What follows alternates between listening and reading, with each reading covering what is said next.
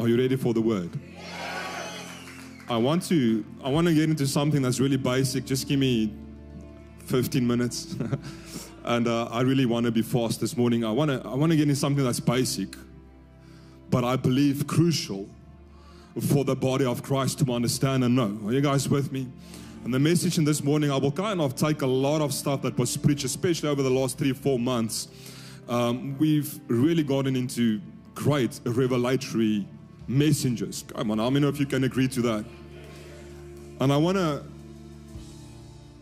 take this morning to kind of just tie it all together and run it off. Are you guys with me?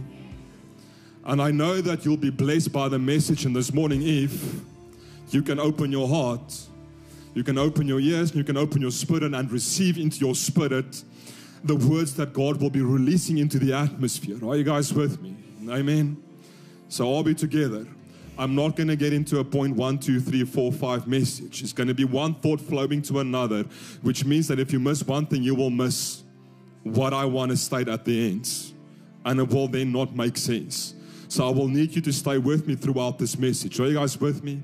Again, stating it's something basic, it is something simple, so you should be able to catch it fairly easily. But that being said, you know, the majority of times it is the small things, the basic things in life that cause us also to miss the big things and the significant things. And so when we speak about the methodologies of God, His principles, His precepts, His laws, when we speak about the ways of God, it is missing the small things that will also prevent many and can cause many not being able to move in the supernatural power of God. You know, when we look at the book of Exodus, we find Moses speaking. Exodus chapter 33, verse 13, and this is out of the NLT version. And this man is making this profound statement after having had many encounters with the living God. Man, I'm speaking about 40 days in the very glory of God, twice. And after all of this, he's making this statement, and he's saying that if it is true that you look favorably on me, let me know your ways so I may understand you more fully and continue to enjoy your favor. You see, this man understood a principle. He knew that for me to know God, I need to know His ways. It is time for the church to step into a place where they cry out, My God, oh my God, that I may know your ways. Show me your ways. But you need to understand why you cry and speak and ask that question. It is so that you can know God. How many of you in this morning can say that I want to know God? Then you will need to know His ways you will need to know his ways. Moses asked this crucial question, not just for intellectual knowledge, but he asked it because he knew that if I can know God's ways, that that will cause me to be able to manifest the things that touches the heart of the Father. And that when I do that, favor, unquestionable favor, I'm speaking about uncommon favor, will clothe me like a mantle all the days of my life. If I may only know your ways, God. Again, I state, when we speak about the ways of God, it is missing the small things that will prevent you from moving in the supernatural power of God. How many of you sitting here right now, and even those connecting online can say, Pastor Martin, man, that is my heart's desire, is to move in the supernatural power of God, where I can become a sign, meaning that I can enter into such a place where I'm in a posture of submission to such an extent that I become a divine expression, meaning giving out all of who God is and of all that He is possible of. How many of you can say, That is me? I want to become that divine expression. Come on now. You will need to know the ways of God. Amen. If you're saying that is you, then this message is just for you. And then, well worth listening to. Let's start. Are you ready? Put on the screen for me Ephesians chapter 3, New King James, from verse 14. And this is Paul speaking. Ephesians chapter 3, verse 14, New King James. And he's saying that, listen, for this reason, I bow my knees to the Father of our Lord Jesus Christ. What is he doing? He's entering into a posture of submission. He's bowing down, he's entering into a state of worship. I'm giving you a very important key to become a sign of the living God. It starts by surrender. Stepping into a place where I become of this posture of submission, where everything about my being says, My God, I need you. I am completely and utterly dependable on you. There is nothing that I can do without you. I submit my life and all that I am and that I have onto you. Are you guys with me? And if I quote any other verses now, just don't go there. Just stay with this passage of scripture until I say go there. Thanks, Stephanie. And go to the next verse. And it says, From whom the whole family, say the whole family, in heaven and earth is named. Listen, we need to understand that listen, we read this stuff, but we don't take it personal. You are, each and every one of you looking at me right now, even over live stream, you are a part of this family. You form a part of the city of God, Zion, the body of Christ, which is a city set upon a hill that cannot be hidden. You are a part of the family of God. I pray that the church will come to the realization of this truth that I've just spoken. Man, if you can only understand that you are a fellow citizen with all the saints and a part of the household of God, how many things will change in your life? Remember when the Bible says in the second book of Peter, chapter 1, verse 5. Are you guys with me? I don't want to jump the gun here. Let me, let me just take it slow. Are you guys still with me? Don't go there now, it's just for reference. First book of Peter, chapter 2, verse 9. Very well known passage of scripture. For you are a chosen generation. Come on. You were formed, created, and designed by God even before time began, even before the foundations of this world, which means that you were appointed to manifest at a set time. And when the fullness of time had come, you were born into this very day and into this very age, which means that you were called by God to manifest here right now in this generation and in this very day and in this very age. You are a chosen generation, a royal priesthood, a holy nation. And I love the second, I love this part. His own special people. That you may proclaim the praises of him who called you out of darkness into his marvelous light. Again, the Bible says, in the book of Ephesians, chapter 2, verse 19, New King James, and it says, Therefore, you are no longer strangers and foreigners, but fellow citizens with all the saints, members of the household of God. You are God's very own possession. He holds the title deed to your life. Listen, the wages for all your sins were paid in by full by the blood of the Lamb. Are you guys with me? The Bible says in the book of Romans, chapter 6, verse 23, New King James, and it says that the wages of sin is death, but the gift of God is eternal life in Christ Jesus our Lord. Listen, He holds the title deed to your life. You are His very own special people, His own possession, and that title deed carries a seal, and it is the seal of His Spirit, the seal of the Holy Spirit, which is also the seal of guarantee that confirms that you are sons and daughters of the Most High God. As the Bible says in the book of Romans, chapter 8 that the Spirit Himself testifies with our spirits. Say with my spirit, man. That we are indeed God's children. Now, if we are children, then we are heirs, heirs of God and co heirs with Christ. If indeed we share in His sufferings in order that we may also share in his glory. You are God's very own special people, his possession, members of his very own households. Are you guys with me? Are we still at this verse 2? Sorry. This is not what I wanted to get into, but let's just carry on. Go for me to verse 16. Listen to this. Now it gets good.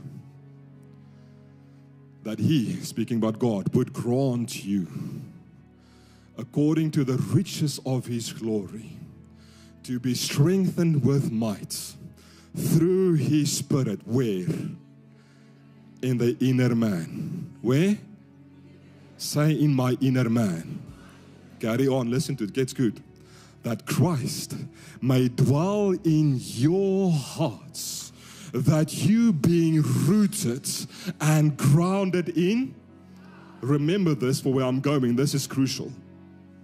That you being rooted and grounded in love may be able to comprehend with all the saints what is the width and length and depth and height to what to know the love of Christ that passes all knowledge that you may be filled with listen to this with all the wow now unto him that is able to do exceedingly abundantly above all that we ask or think, according to the power that works. Come on now, stay with me. I'm going somewhere. God wants us to know something. And the thing that He wants us to know is the love of Christ. But this is not any type of a love, it is a love that passes knowledge. And so Paul explains that this is God's very intention with each and every one of us. That when we get to know the love of Christ, that is the moment I will be filled with the Holy Spirit. And I will then be infused with God Himself. God wants to fill each and every one of us with Himself. And so Paul explains in verse 16 of this passage of Scripture that He would grant you according to the riches of His glory to be strengthened with might through His Spirit in the inner man. So God wants to fill us with Himself. God wants to fill each and every one of us with Himself. Where? In our innermost being. Say, in my spirit man. Say again, say, in my spirit man. Say again, say, in my spirit man. And the very phrase that will make all of this a possibility is knowing the love of Christ. It is not any love, it is the true love. It is the real love. In fact, the world did not know this love until Christ came on the scene. It is agape love. It is a God type of love. It is a sacrificial love. It is a love that says that I will give my love for my brother. Not meaning brother, not the one that you know, but anyone and everyone that I pass by, even if it's someone that I do not know, that I will go to the extent where I will lay down my life for them. That is the God type of love and the love that I'm speaking about right now. Listen, I need to stick with the notes, otherwise, I'm not going to get done.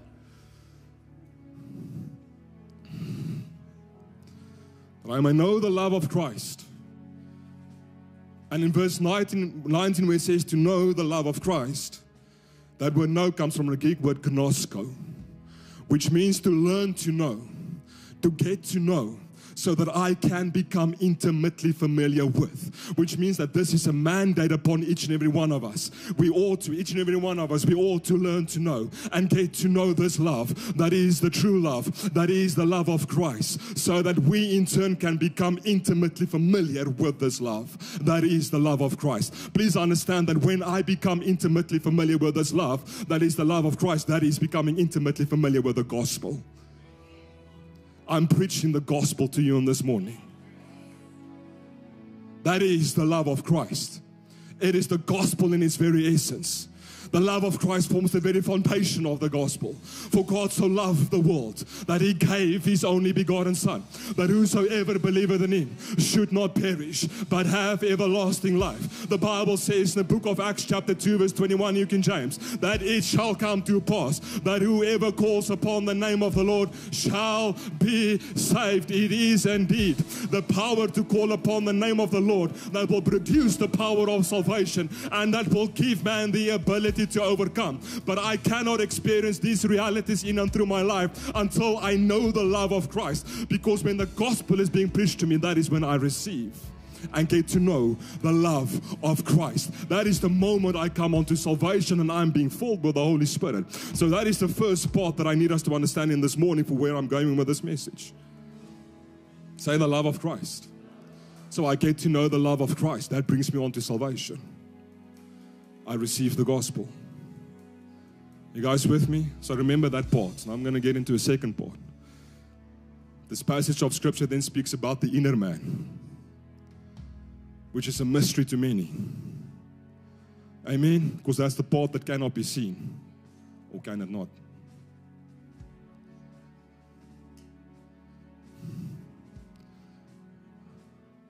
Say, my inner man.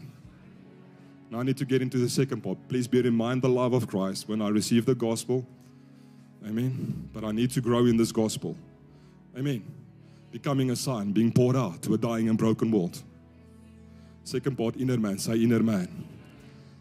Now you can put on the screen for me. First book of Corinthians, chapter 3, verse 16. New King James. Stay with me. Are we still together?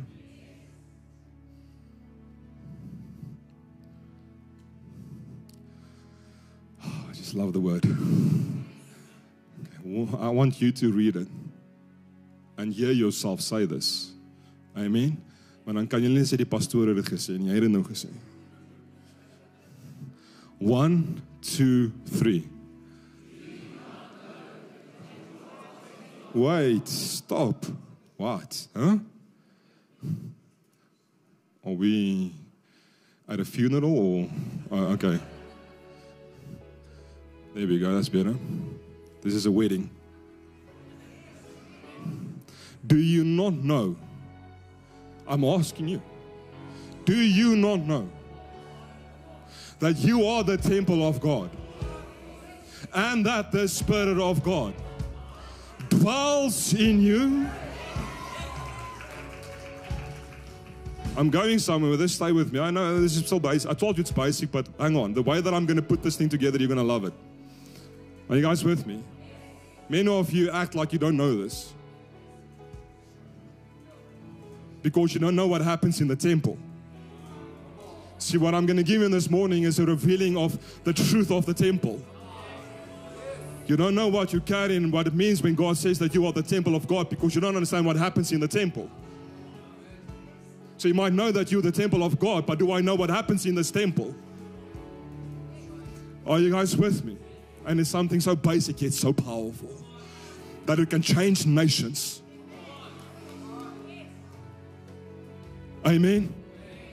You don't have to put this on the screen because of time. I don't have time to quote all of this.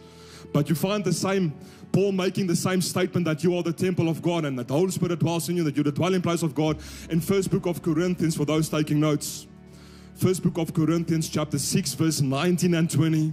And then again in first book of Peter, chapter 2, verse 5. And put this one on the screen for me. This is kind of important. Ephesians chapter 2. Let's start again from verse 19, New King James. And I've quoted the first part already. Now, therefore, you are no longer strangers and foreigners, but fellow citizens with the saints and members of the household of God. Carry on, listen to this. Having been built on the foundation of the apostles and prophets, speaking about the Old Testament, Jesus Christ Himself being the chief cornerstone. Carry on. In whom the whole building, being fitted together, grows into a holy temple in the Lord. Listen to verse 22 in whom you, this is speaking about you now, also are being built together for a dwelling place of God in where? In the spirit. Listen, all of these scriptures clearly states that we are the temple of God. But now Paul goes a little bit further and he explains in Ephesians chapter 2 verse 22 right here that you are more than just a temple, but that you have also become the tabernacle of God, which means the dwelling place of God. And all of this happens in your innermost being. Okay. Remember when prophets stated that everything you're on this earth is a duplicate and a copy of what is in heaven? Remember that? So when we look at tabernacle, it takes us back to when Moses was instructed by God to build a tabernacle, meaning a place for him to dwell among his people. Amen. Stay with me. And the tabernacle consisted of the outer courts, inner courts, and Holy of Holies. What happened in the Holy of Holies? That is the place where the presence of God would come down so that the glory could fill the temple. The, okay? And then when we get to the second book of Kings, we find Solomon reconstructing and rebuilding this tabernacle. And he's building this grand temple on the same model, consisting of an outer court, inner court, holy of holies. What happens in the holy of holies? That is the place where the presence of God comes down and His glory fills the temple to such an extent that the priest could not stand to minister. And so you need to understand that there's a copy of that here on this earth in the New Testament. Because you are now the te- temple of God, which means that you also consist of an outer court, an inner court, and the Holy of Holies. Bear with me. And that is your body, your soul, and your spirit. Which means that your spirit man, your inner man, is the Holy of Holies of this temple. That is the place where the Spirit of God fills you so that His glory can fill the temple. We not just serve an amazing God. Now, there's a reason why I'm saying all of this. It's just time. Told you I'm going to be quick. What's the time? Okay. I want to be done by 9:30. Jesus help me. So now we have the love of Christ, knowing the love of Christ. That brings us unto salvation, which causes us to be filled with the Holy Spirit. That makes us the temple of God, where God fills us. Amen. Which brings us to a third part that I need to touch on. Love of Christ, inner man. Now we're going to get to a third part. The Bible explains that the moment the Holy Spirit fills us, starts to indwell us, that we become a river that starts to flow. And when we look at this river, the Bible says in the book of Matthew, chapter 5, verse 14, put this on the screen for me. I want you to see it, very well known verse.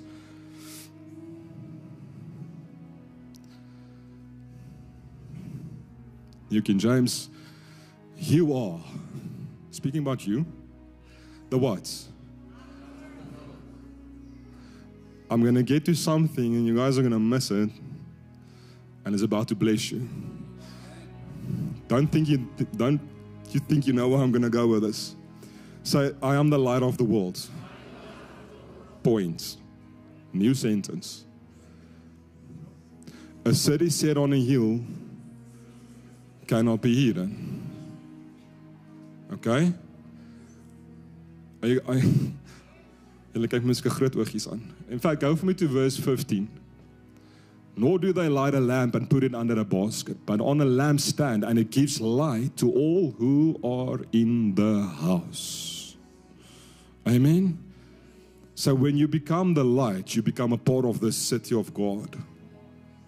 Amen. But where does this light shine from? Now, now let's let's let's I need you to understand a few principles now. I'm going to let the word explain the word. The Bible says in the book of Revelation, chapter 21. You don't have to put this on, it's just for reference. I don't have time to read everything. I'm just going to paraphrase.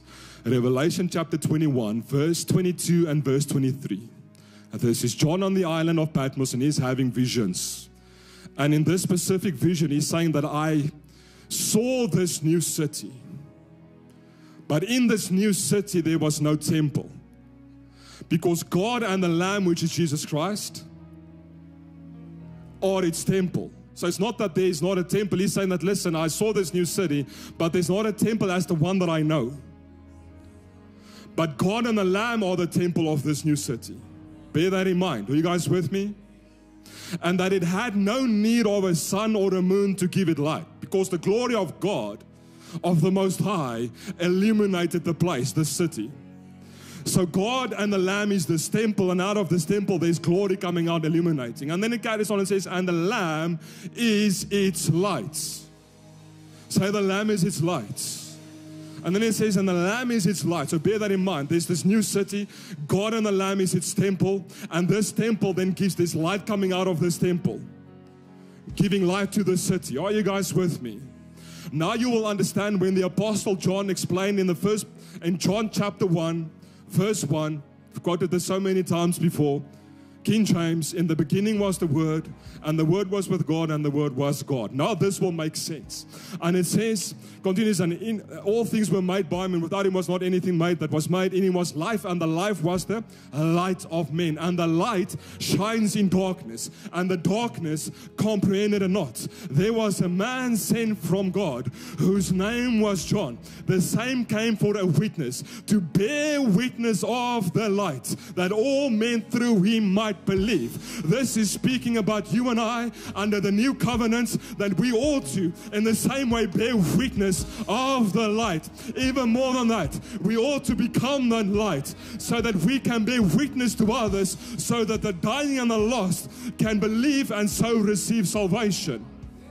He was not that light, but came to be witness of that light. And I love this verse 9. It says, That was the true light, which lights every man that comes into the world, which means that you were lightened with the light of Christ the moment you. And then verse 14 speaks about this light, this word, saying, And the word, the light, because the word is light. The entrance of his word brings light. And this light, this word was made manifest and dwelt among us, and we beheld his glory, the glory as of the only begotten of the Father, full of grace and truth. Again, speaking truth, light. Are you guys with me?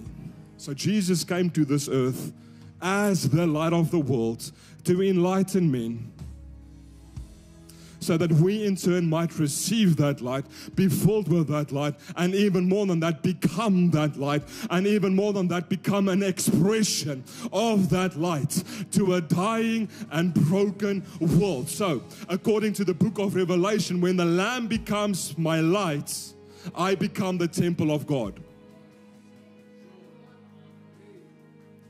Remember that everything on earth is a copy of what is in in heaven. So if God and the Lamb is the temple in heaven, then there must be a copy of that here on this earth. And you are the temple of God here on this earth. And what does God do in the temple? That is the place where He manifests Himself. And this temple is in a city that is set on a hill that cannot be hidden. And out of this temple flows a river. Are we still together? I love the word. Out of this temple flows a river. And the prophet Ezekiel explains this river. Now you'll understand this in greater context. In Ezekiel chapter 37, as the prophet says, that I saw a temple, but it's not what he saw, it's who he saw. Because the book of Revelation clearly explains that God and the Lamb is the temple of this new city. So he saw God. And he's saying that, listen, I saw a temple. And out of this temple flowed a river of living water. First ankle deep, then knee deep, then waist deep until it reached such a height that one could no longer stand in it. Are you guys with me? And wherever this river goes, there is life. And so the book of Revelation clearly explains that out of the throne room and out of the Lamb flows a river of living water. And that where this river goes, there is the tree of life. I don't know if some is catching what I'm saying. You better listen. You better listen spiritually. Where this river goes, there is the tree of life. And this river now flows out of each and every one of you. This is not difficult. God and the Lamb is the temple, and out of him comes light and flows a river. There's a copy here on earth. You are the temple, I've given you many scriptures. Become the tabernacle, the dwelling place of God. Which means if river flowing out of him, it's not flowing out of me because I'm not filled with his spirits. And where this river go, there is life. Where this river go, there is the tree of life. Are you guys with me? So you are the temple of God, and this river must flow out of you. Say, This river must flow out of me. Say again, This river must flow out of me. So the Bible then makes the statement that this temple is in the city, set on a hill. And so when we speak about not neglecting the gathering of the saints, this now becomes crucial. If you want this, the things that I'm speaking about right now to flow in through your life. Are you guys with me? Say a city. What makes up a city? Not just one house, not just one building. You cannot stand by yourself. There are many things that builds up a city. In fact, put on the screen for me Psalm chapter 46. New King James, verse 4. I want you guys to see this. This is not going now we're going to get into it. Amen. Are we together? Listen to this. There is indeed a river whose streams shall make glad the city of God. The holy place, speaking about the city of God now, which is the holy place of what? Of the tabernacle, meaning the dwelling place of the Most High. Carry on. God is in the midst of her she, shall not be moved. God shall help her just at the break of dawn. Breaking of dawn speaks about the rising of the sun, which means the moment that I receive this light, there is a lifting up that will take place. And when that lifting up takes place, that is when I become the temple of God. That is after I have received the love of Christ Jesus and I've come onto salvation, being filled with the Holy Spirit, that causes me to become a river flowing out to a dying and broken world. But that makes makes me a temple, and as there is light and a river flowing out of the temple in heaven, there is river and a light coming forth out of me, a temple of God here on this earth. And when that happens, that becomes the dwelling place of God, which means like the rising of the dawn, like the rising of the sun, I shall not be able to be changed. Nothing shall move me, nothing shall shake me. A city set on a hill that cannot be eaten no matter what the world says, no matter the persecution I go through, the storms that I'm facing, the fires I'm going through, I will not be shaken. I will not be tossed to and fro. I will remain steadfast and immovable, always abounding in the work of the Lord, knowing that my labor is never in vain in His work. A city set on a hill that cannot be hidden. Your gates shall be open, says Isaiah chapter 60, verse 11, that your gates shall be open continually. They shall not be shut, not day nor night. So that the Gentiles can bring their wealth into the city. Say a city. So who's the city? It is Zion. It is the church. It is each and every one of us coming together. It is the very body of Christ. Are you guys with me? And it says that the streams of this river shall make glad the city of God, which means each and every one of you are a stream a temple and there's a stream of living water coming out. And all of us coming together will form a river so mighty and so great and so big that nothing shall be able to stand against it. And wherever this river go, there will be what? Life. Say life. Listen, Psalm chapter, you may be seated. I'm doing good. Psalm chapter 36, verse 9. Don't have to put this on. Oh, okay, it's fine. Just leave it there. Yeah, that's good. Thanks, Steph. You're very fast. Lightning. Bible speaks about sons of thunder. You're the daughter of thunder.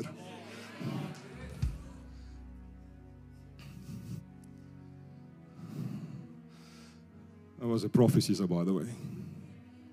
If you're sensitive, you would have picked that up. And it says this David, King David speaking. And it speaks about the source of this river and the source of this light. And you guys with me? He's saying, My God, my Lord, you. With you is the fountain of life. What is a fountain? It's something that produces water continually. With you are the fountain of life. And in your light, we see light. Oh, what a strange statement. In your light, I see light. Okay. What does that mean? It means the moment I receive the love of Christ and becomes filled with the Holy Spirit, I will then be able to understand spiritual truths. So, in your light, I then understand light. Because the entry of His word brings light. The Bible says, remember, you're being indwelled by the Holy Spirit. Amen? Amen? Amen? Are you filled with the Holy Spirit? Come on, encounter. Don't die on me now. I'm going somewhere with this message, and I want you to get it. Are you filled with the Holy Spirit?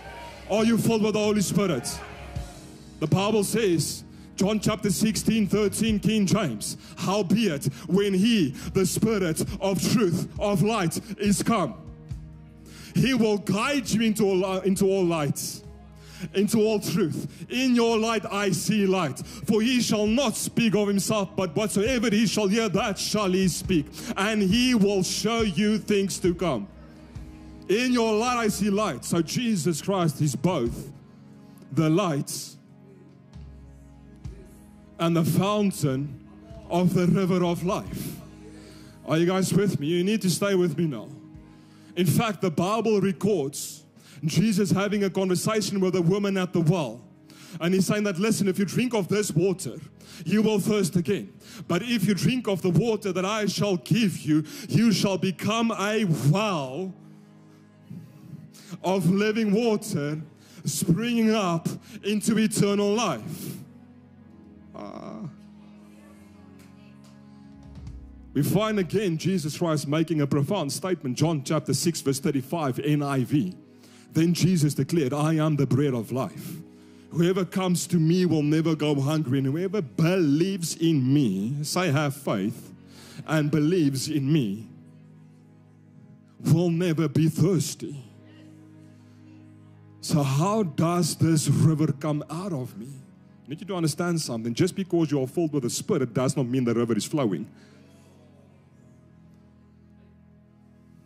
And that's where I'm going with this. So how does this river coming? How, how can I how can I cause this river to start to flow? Don't put this on the screen because of time. I don't have time to read all of this.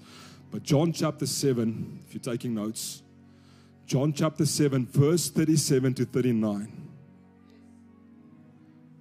explains that on the very last day of this great feast, that Jesus Christ stood up and cried with a loud voice and said, that if anyone thirst, let them now come unto me.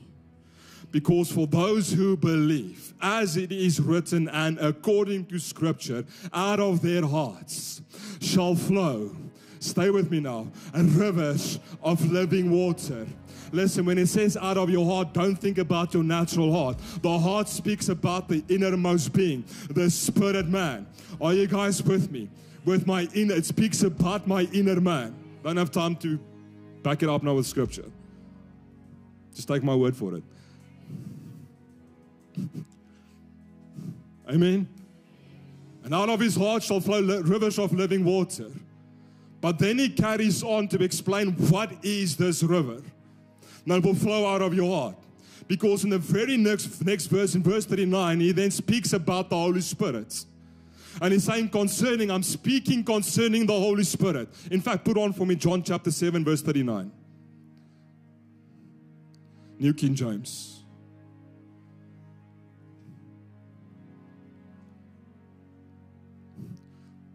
Okay?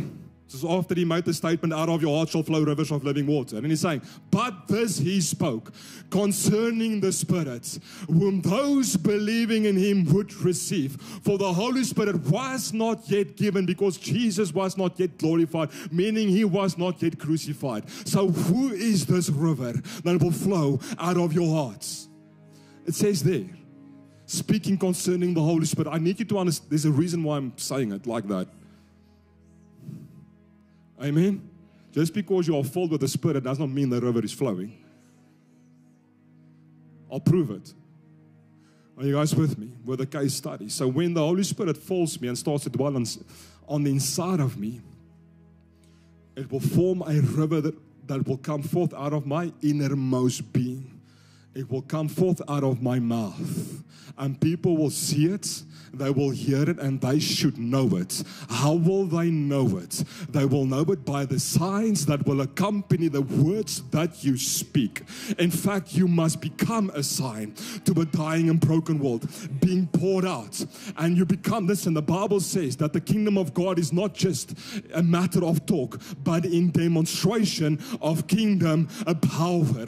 Are you guys with me? Please do understand that you are vessels of mercy, you are vessels of glory glory. You are vessels of light. You are vessels of this river of living water, through whom the heart of an infinite almighty God must break forth into a language that will set free a dying and broken world. That river must start to flow out of you. Otherwise, there are a generation and nations that might face the pits of hell because you keep your mouth shut and because you have not yet become the sign being poured out to a dying and broken world. I must become a sign. I must become a sign. And I can only become a sign when this river of living water starts to flow. Are you guys with me? The Bible says, you can be seated. Matthew, Mark, chapter 16. I've quoted this so many times. Mark 16, verse 15. NIV. Now, if you have a physical NIV, mense ek lieg nie nou vir julle nie. As jy dit nie daar sien nie. You will not find this passage of scripture in the NIV physically. But there is a translation of the NIV. There's a reason why I want to quote the NIV. Amen. So, Mark chapter 16 from verse 15. And it's Jesus Christ speaking, saying, And he said to them, Go into all the world and preach the gospel to all creation. Whoever believes and is baptized will be saved, but whoever does not believe will be condemned. And these signs will accompany those who believe. In the New King James, it says, and these signs will follow those who believe. So bear in mind, you must not follow the signs, the signs must follow you. In fact, you must become this very sign. Are you guys with me? So I must become a sign. So again, say I must become a sign. The Bible says in the book of Isaiah, chapter 8, verse 18, King James, Behold, I am the children whom the Lord hath given me are for signs and for wonders in Israel from the Lord of hosts, which dwells in Mount Zion, which is the church, which is the ecclesia, which is the body of Christ, the very city of God set upon a hill that cannot be hidden. Let's get back to Mark chapter 16, verse 15. I know where I am, I just carry on from wherever I stopped. And these signs will accompany those who believe in. And he continues and explains the signs. And he's saying that in my name, they will drive out, they will cast out demons. This is not for you, this is for someone else.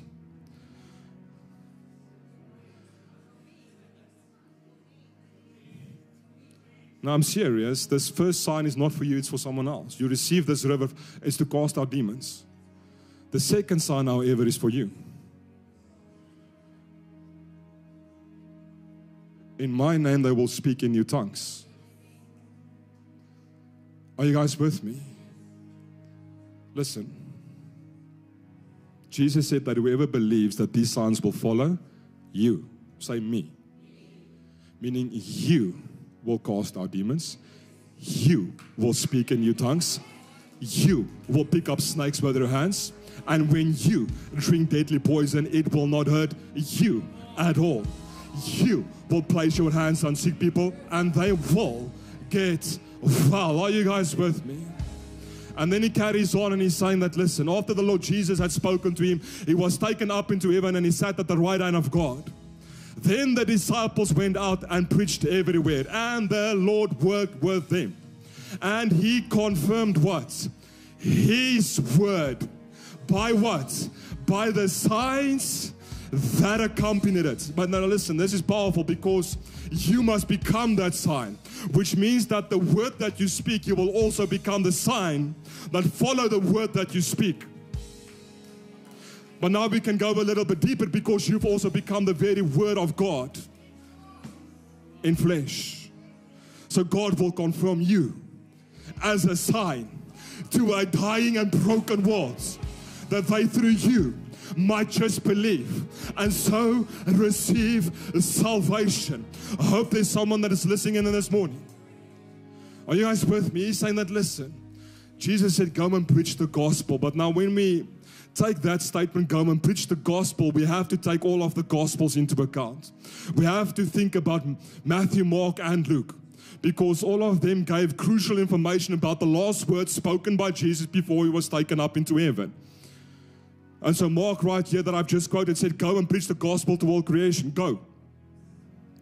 Matthew says, Go and make disciples of all nations. God is saying, Behold, I will be with you always, even until the end of the age.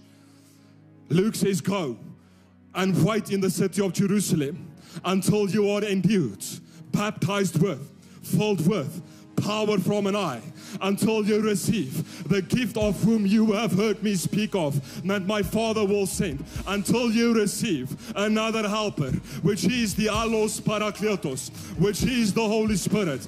Go and wait in the city of Jerusalem until you are endued with power from an eye. And so when we now take that, we can link it up with Acts chapter 1, verse 8. But you shall receive power. Go and wait until you receive power. But you shall receive power.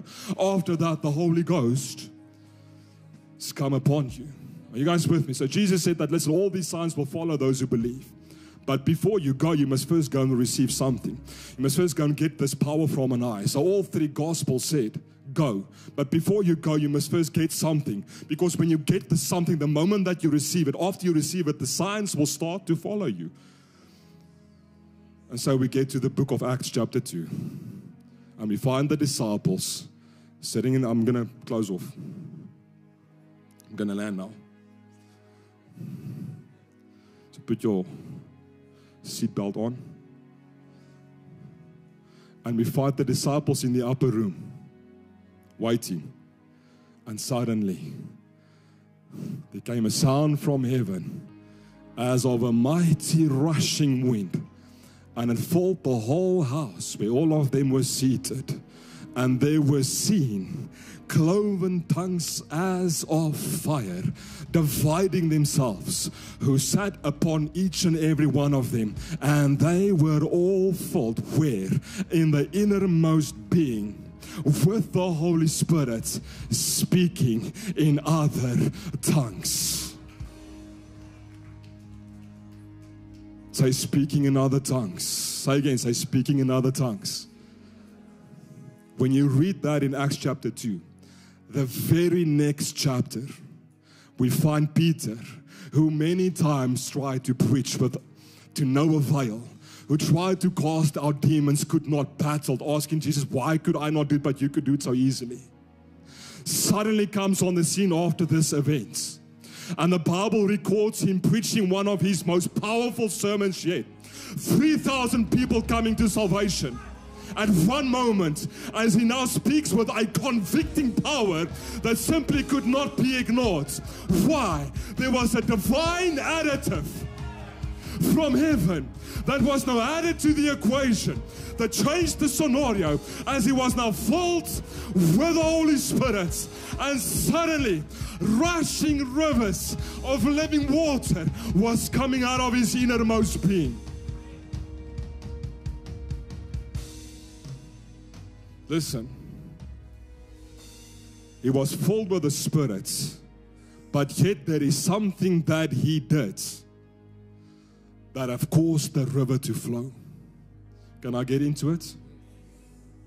He was filled with the Spirit, but there's something that he did before he went and preached that sermon that have caused this river to start to flow. Let me tell you that you are in charge and in command of that river flowing in and out of you. You can cause it to stop and you can cause it to flow at any given moment in time. Want to know how?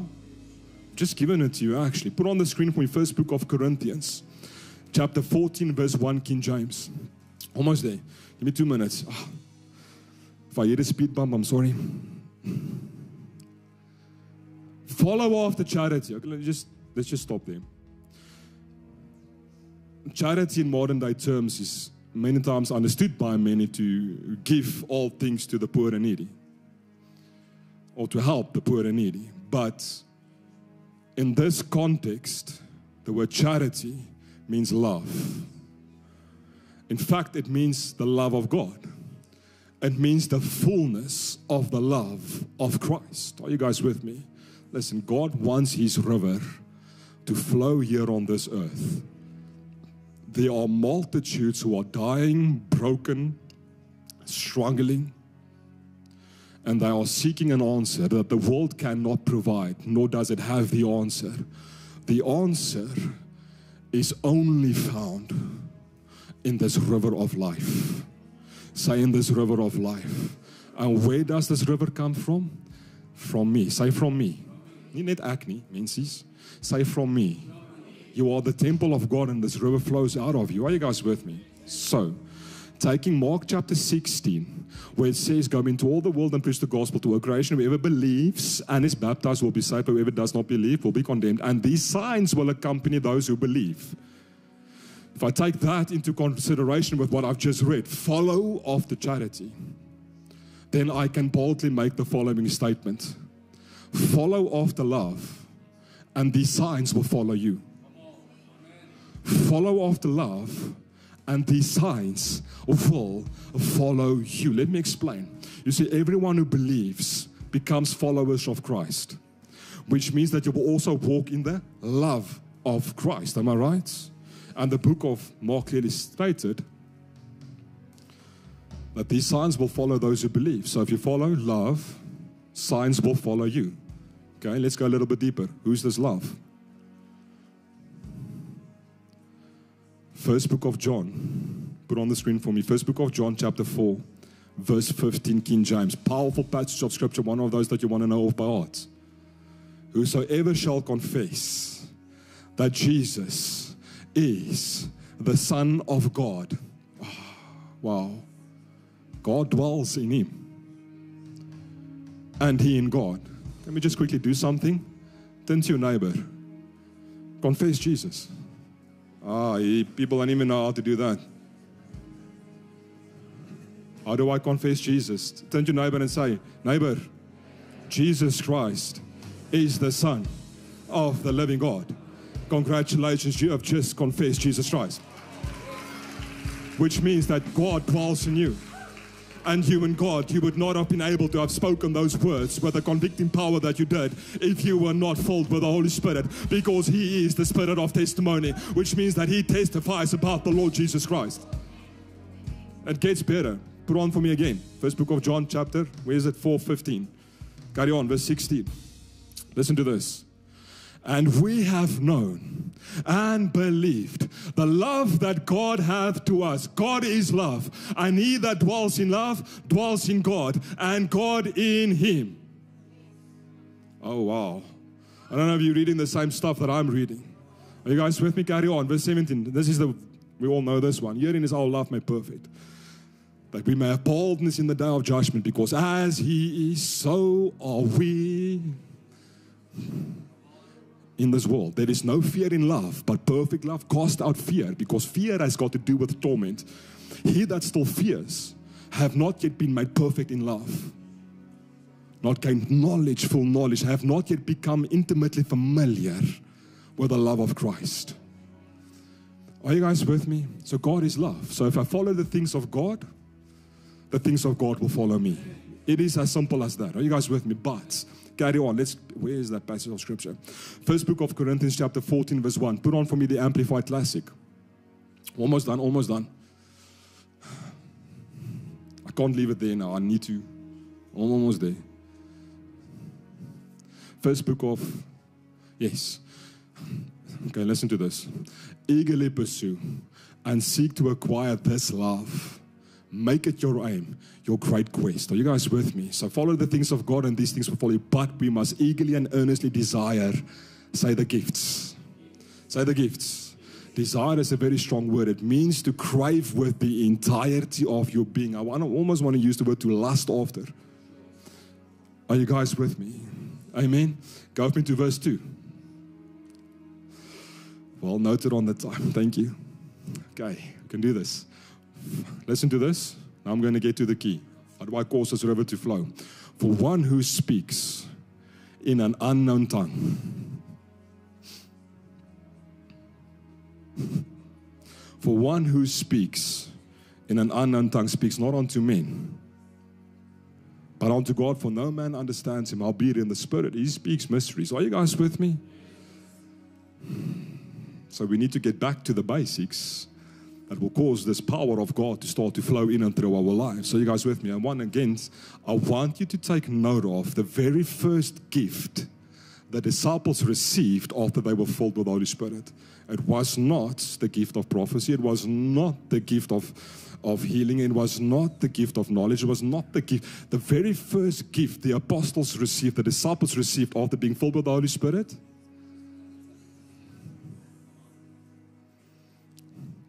Acts chapter 1, verse 8 You shall receive power after that the Holy Ghost comes upon you. Are you guys with me? Jesus Christ then speaks about the Holy Spirit in John chapter 7. I've shown you, saying that He will be a river that will come forth from your innermost being out of your heart. And this was spoken of the Holy Spirit that was not yet poured out because Jesus was not glorified. But then Jesus was glorified through His death, birth, death, and resurrection. Amen. And the disciples are now waiting, and all of a sudden, here comes the Holy Spirit. So, what happens after the Holy Spirit came into the room? They were all filled with the Holy Spirit and they speak in tongues. That's it, nothing else. They spoke in other tongues. We search after all these glorious gifts, and yes, the Bible says, earnestly desire the gifts. But Pastor Martin, speaking in tongues is so basic. Speaking in tongues is as supernatural as raising the dead. Speaking in tongues is as supernatural as raising the dead. Are you guys with me? First book of Corinthians, chapter 14, verse 2, Amplified Classic, and it says that, listen, when I speak in other tongues, I'm just going to paraphrase that, then I'm speaking the mysteries, the secret truths, the hidden things of God. So when I speak in an unknown tongue, you are speaking the mysteries, which means no man can understand it. Are you guys with me? I'm just going to run through a few scriptures quickly. First book of Corinthians, chapter 2, verse 9. It says, I have not seen nor ear heard. Come on, we all know that passage of scripture. Nor have entered into the heart of man the things that God hath prepared for those who love him. But God hath revealed them unto us by his. Oh, do I have Bible students here? By his spirit. First book of Corinthians, chapter 2, verse 14, King James. But the natural man received not the things of the Spirit of God, for they are foolishness unto him. Neither can he know them because they are spiritually discerned. And then again, Romans chapter 8, verse 26, King James. Likewise, the Spirit also helps us in our infirmities.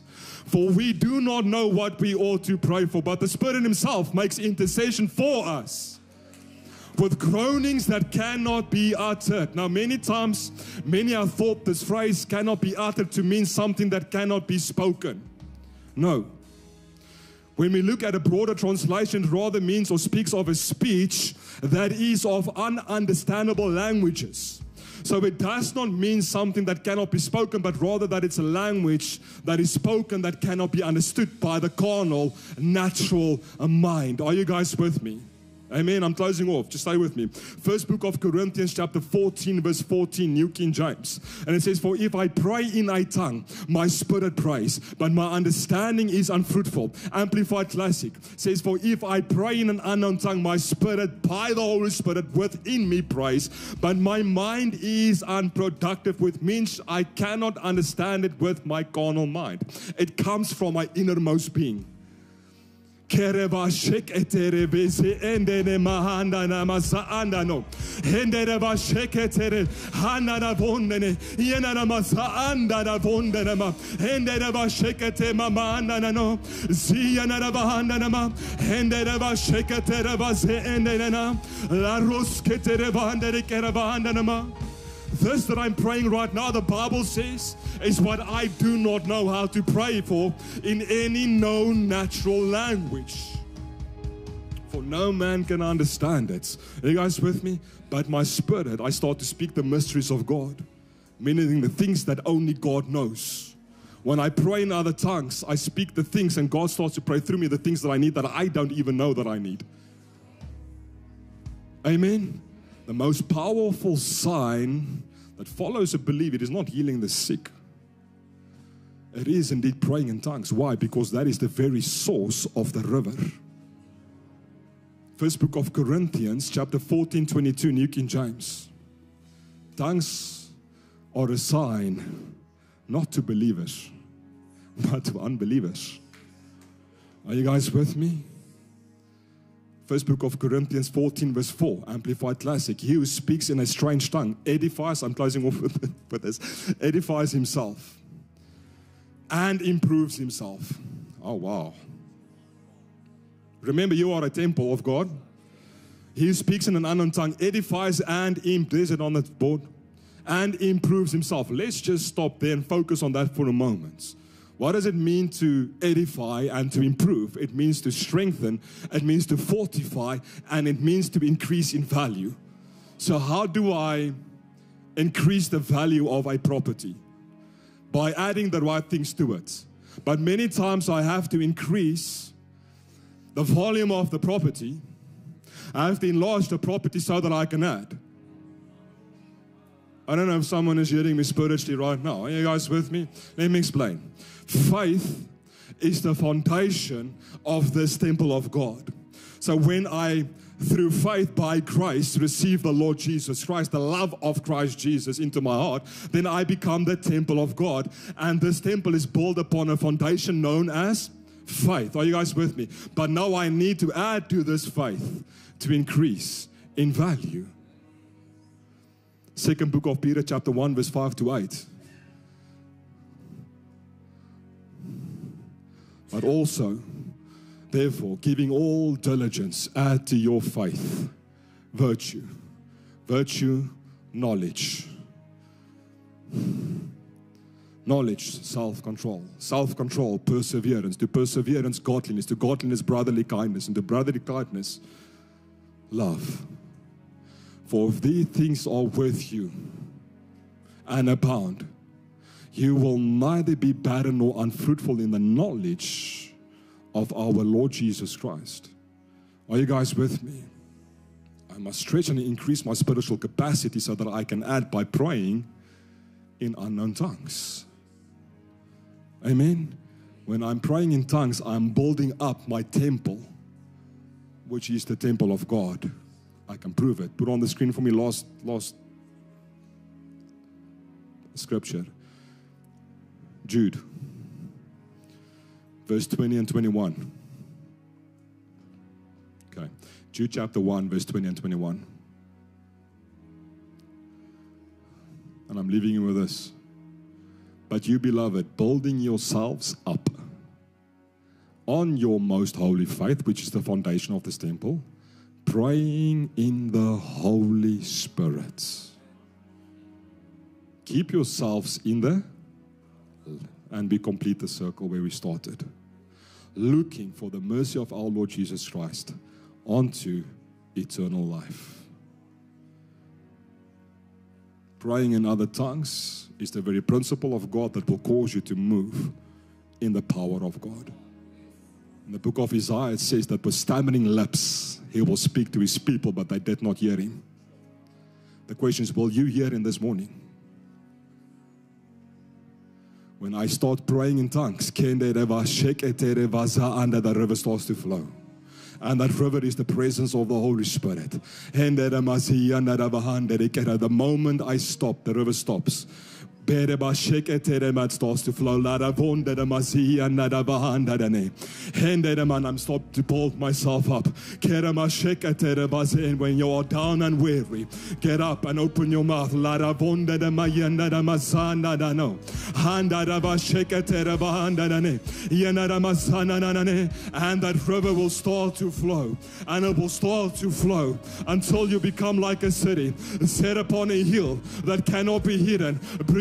bringing salvation to a dying and broken world. Will you hear in this morning? And will you take these things and apply them to your life? That is the question, Ghana Church. I hope that you've enjoyed the message.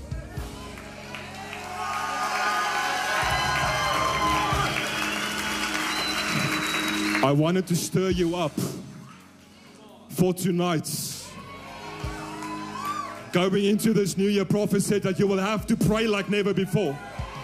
I hope that you take into account the words that I've spoken in this morning. Are you guys with me? Just stand with me as we just close the service in prayer.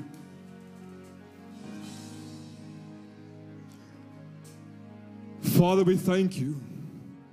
And this morning for your presence, we thank you for the anointing. We thank you for the words you have released into the atmosphere. I pray that it become real to your people, that they will have the skill to understand and to apply. Father, we give you all the glory, we give you all the honor, and we give you all the praise in the name of Jesus Christ.